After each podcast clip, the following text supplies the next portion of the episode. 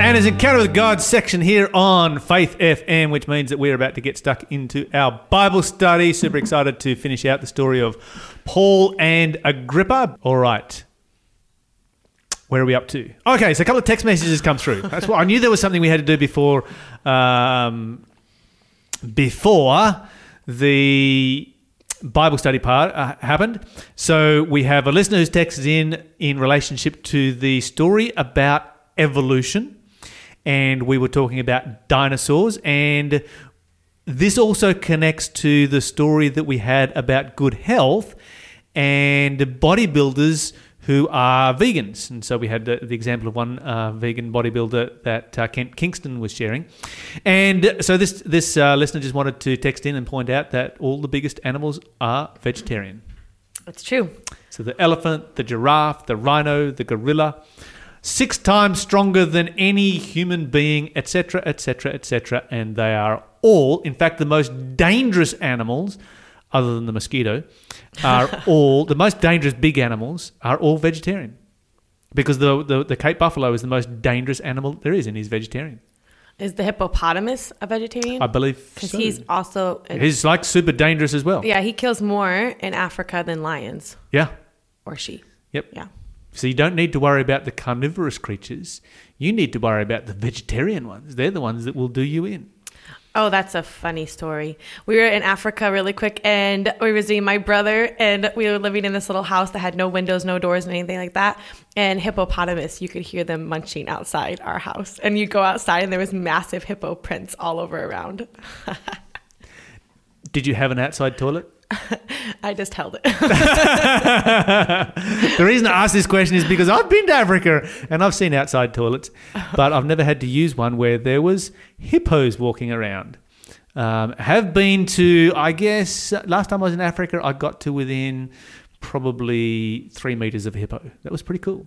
Yeah, we were in a boat about three meters from one. I Yeah. thought that was not a good idea. No, I, was, I thought it was a great idea because I kind of figured that the boat was big enough to handle it. But anyway, um, all good. All right, so let's uh, continue on here. This is another text message coming through from a listener who wants to speak about the story that we had in the more serious news section about assisted suicide and the possible legalization of assisted suicide for people who are mentally ill or struggling from you know emotional problems rather than people who are terminally ill Yeah, that's a very important.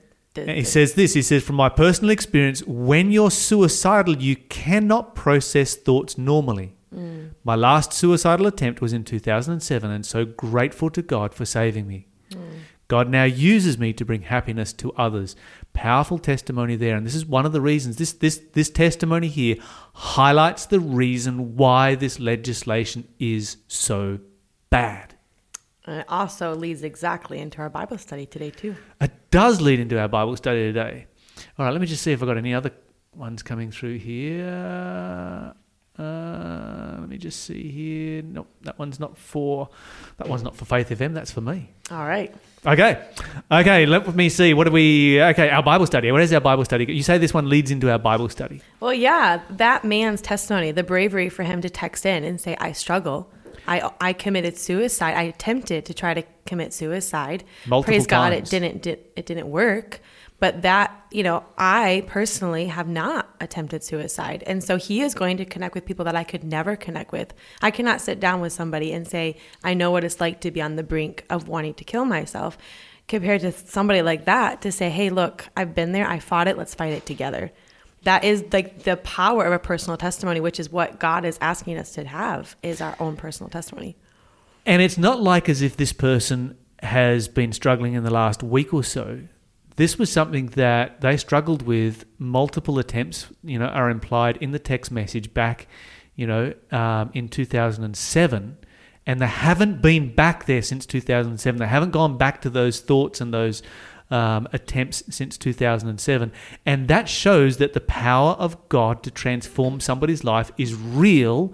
And that if you are thinking dark thoughts, sad things today, um, and you want to end your life, you know, here's somebody who has um, had just an incredibly blessed and productive life and is praising God um, since 2007. And I also think his um, testimony is really prevalent right now because we're having um, a rise in suicides because of Yes. COVID 19 and the fear factor and the economic failure is real to people and they just don't see the hope. And so, this man, by him choosing to text in, is an incredibly powerful, encouraging word to somebody right now that may be thinking it's just too hard.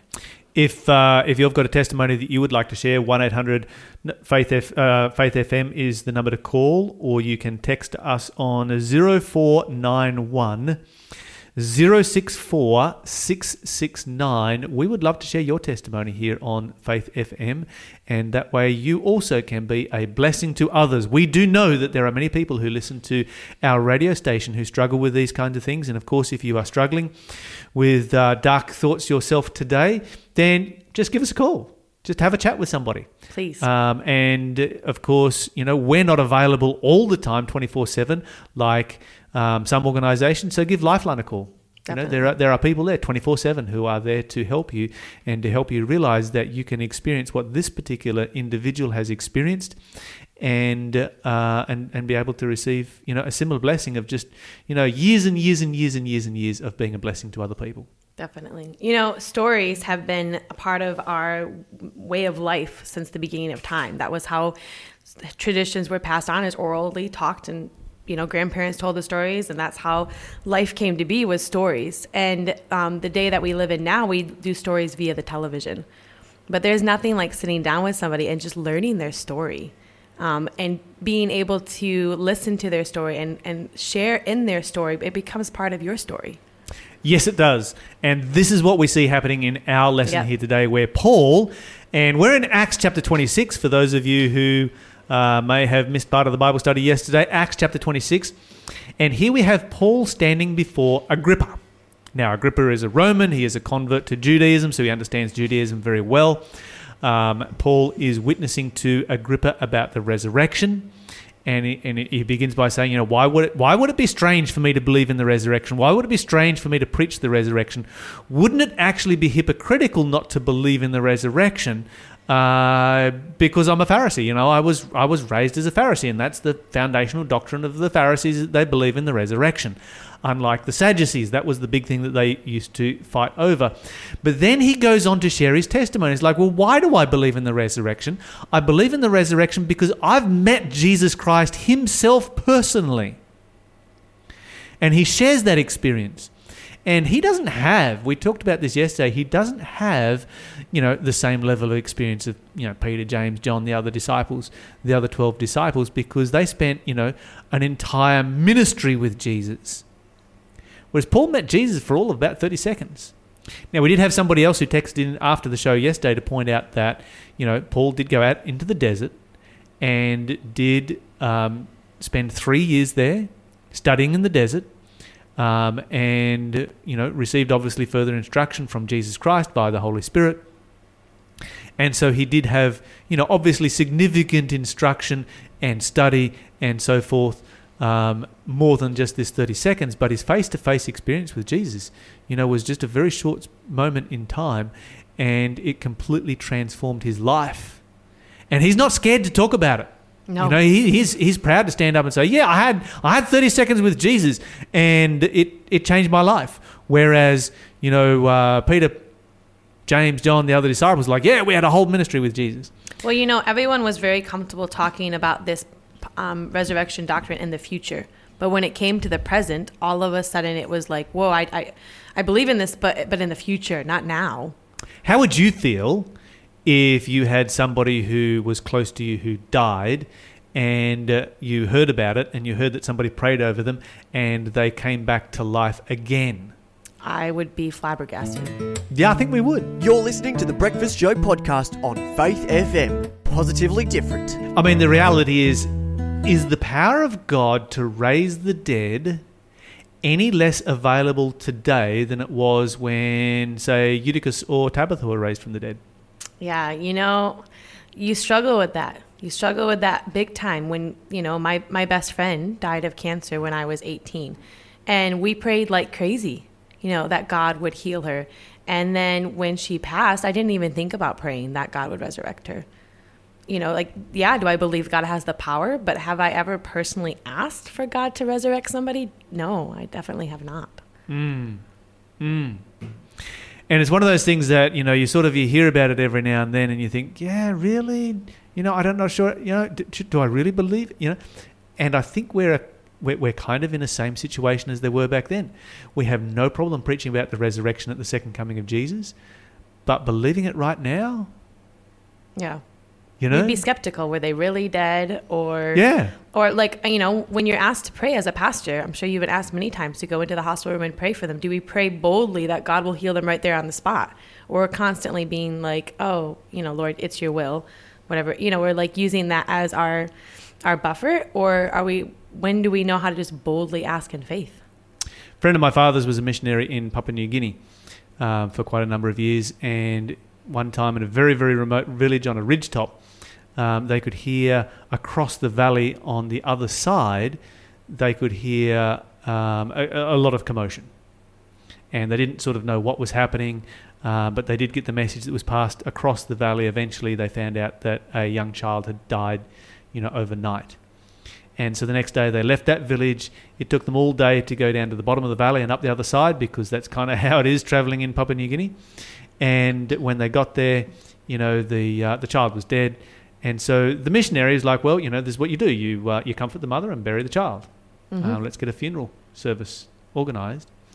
But he was traveling with um, one of the local pastors. The local pastor took the child in his hand and said, Lord, you gave this child life, um, and it's now died, and you can give it life again. We ask that you give this child life again. Wow. And it came back to life again. Wow. You know, and, and, and he was just illustrating, you know, as a Westerner, he would never, have ever had that level of faith. Wow. I mean, uh, the other thing that I think we need to bear in mind is that, you know, what are there? Eight resurrections in the Bible? So over a space of, you know, 14, 1500 years, you've got eight resurrections. Not something that God is doing a lot. Mm-hmm. Uh, and when God does do so, he does do so for uh, very specific reasons. But the simple reality is that the power of God to resurrect the dead hasn't changed. Anyway, I'm sidetracked. I don't know how I got stuck on this sidetrack. Well, it's an awesome testimony. So then that can lead into the power of personal testimony. That child will have a testimony like none other. Absolutely. Absolutely. Okay, so we've got this story here, Acts chapter 26. Um, and, you know, starting in, oh, where does he start? He starts like back in verse 9, somewhere thereabouts. And he shares his story and he shares his experience with Jesus Christ. Where did we get up to yesterday? Verse 23, um, when he's finishing talking about the job of his to reach out to the Gentiles, Okay. to give them a, um, the hope of forgiveness and inheritance. All right, let's go to verse 24. Now, as he thus made his defense, Festus said with a loud voice, Paul, you are beside yourself. Much learning is driving you mad. But he said, I'm not mad, most noble Festus, but speak the words of truth and reason. For the king, before whom I also speak, freely knows these things. For I'm convinced that none of these things escapes his attention, since this thing was not done in a corner.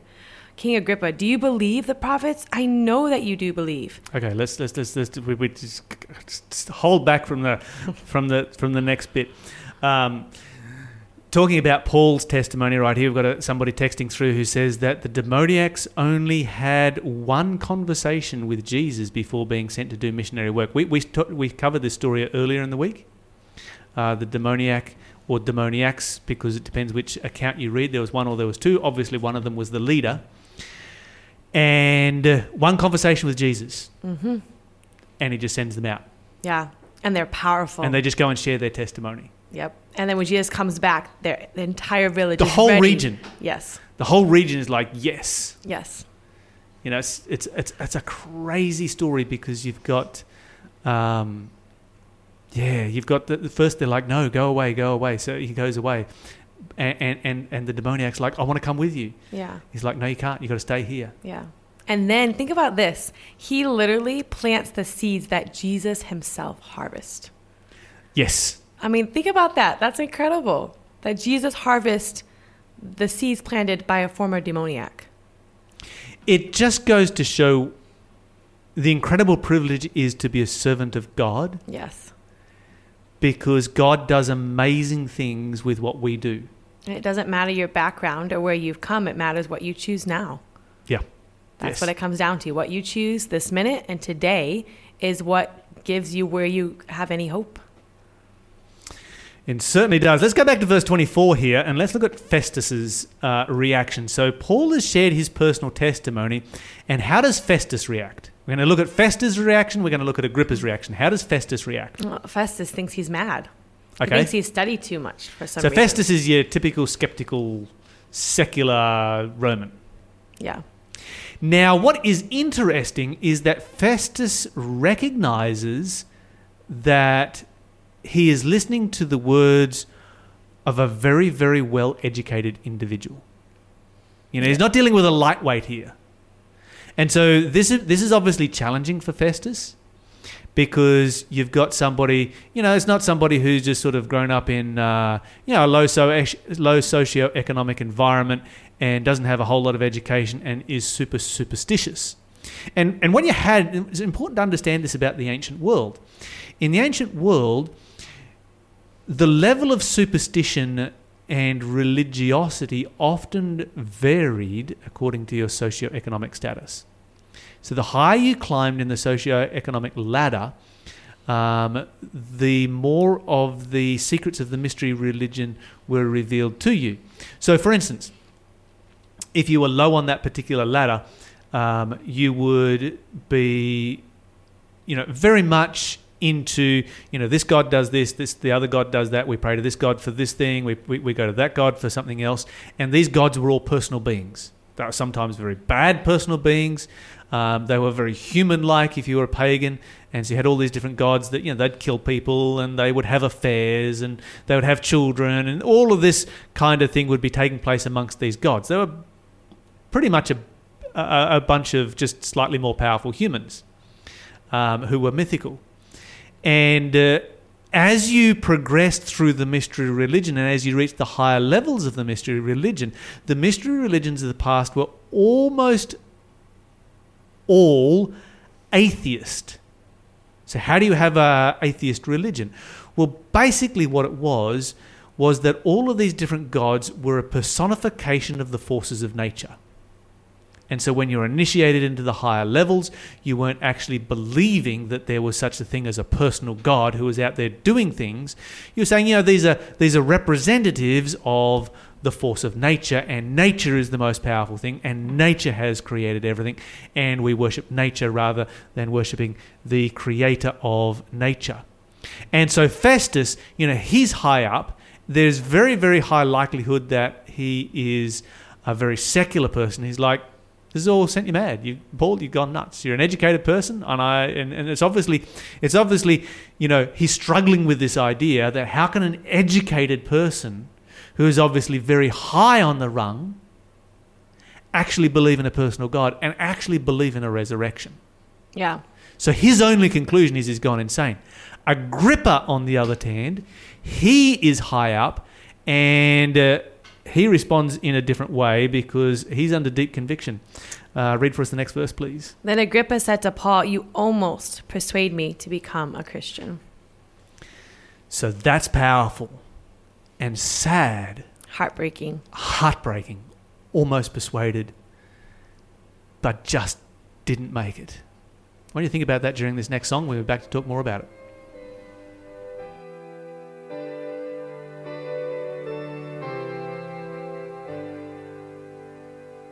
Almost persuaded now to believe, almost persuaded Christ to receive. Seems now some soul to say, Go, Spirit, go your way. Some more convenient day on the I'll call.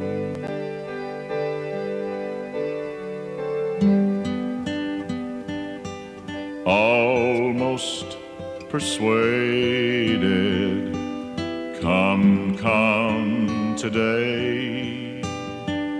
Almost persuaded, turn not away. Jesus invites you here. Angels are lingering near. Prayers rise from hearts so dear. Wanderer, come.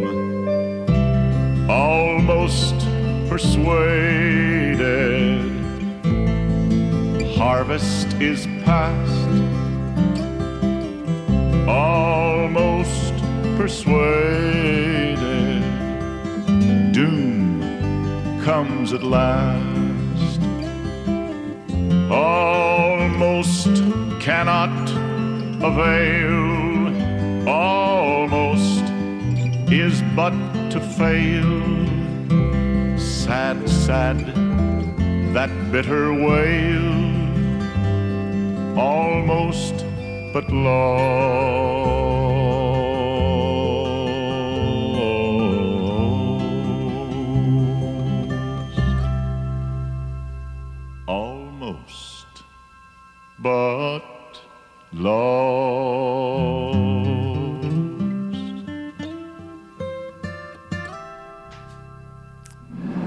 Has to be one of the most tragic stories anywhere in the Bible. And just listening to Tennessee Ernie Ford right then singing Almost Persuaded, it just really, really impacts my heart, my mind every time. The tragedy of somebody who came so close to salvation and missed out. And I just want to say, if you're listening today and the Holy Spirit is speaking to your heart, and you sense the voice of the Holy Spirit. That's not coming from me, it's not coming from Angela, it's not coming from anyone here on the team. That's coming to you from God. Mm. And what are you going to do about the voice of the Holy Spirit speaking to your heart right now? Are you going to be almost persuaded and come so close?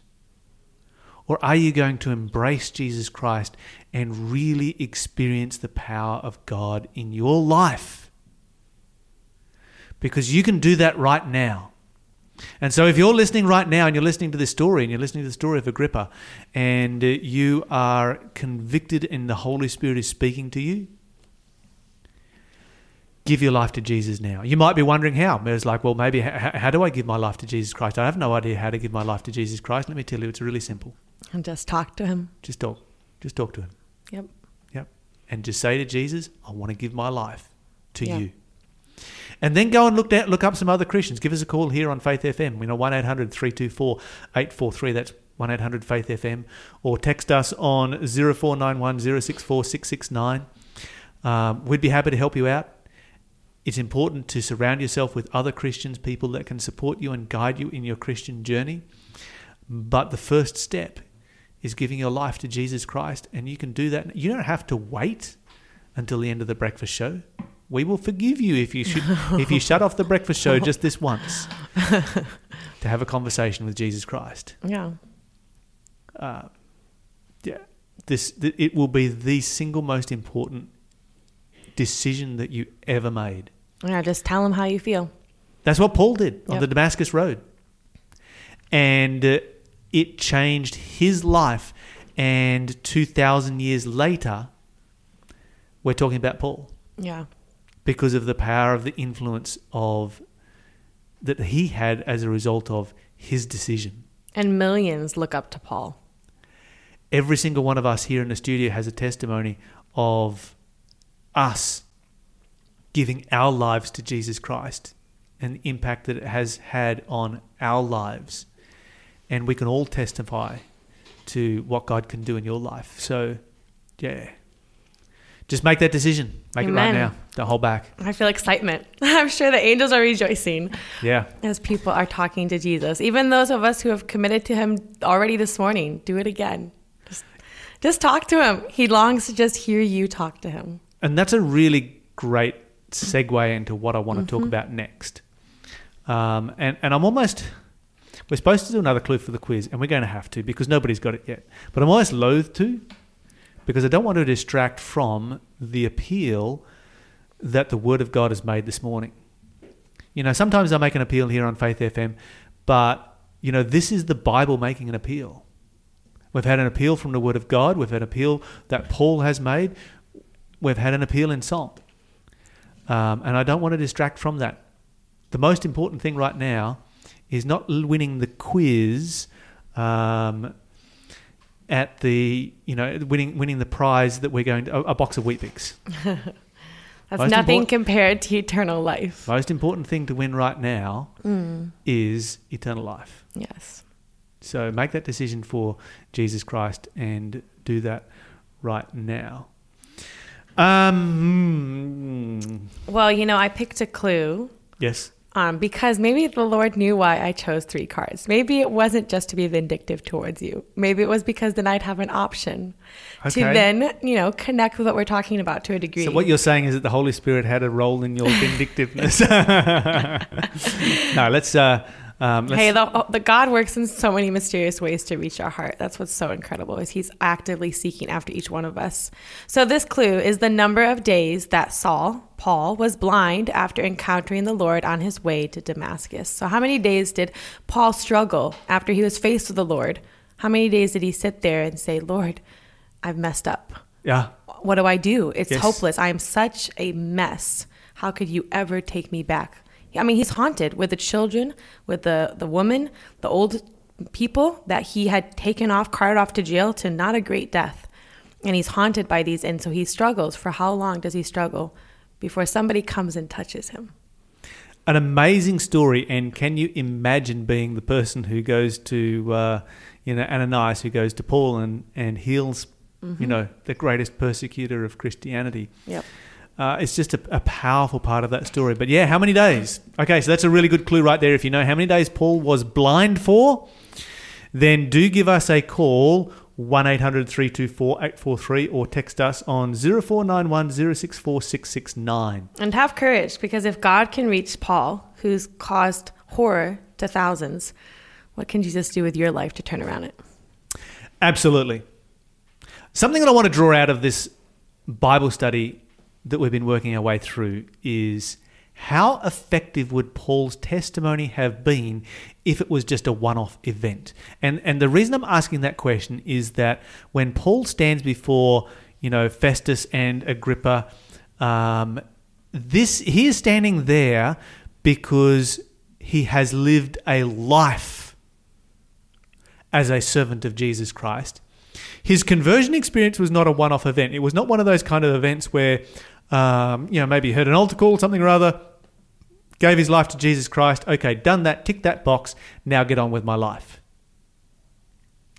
His experience was he gave his life to Jesus Christ, and now Jesus Christ got on with his life because Jesus Christ was in charge of his life.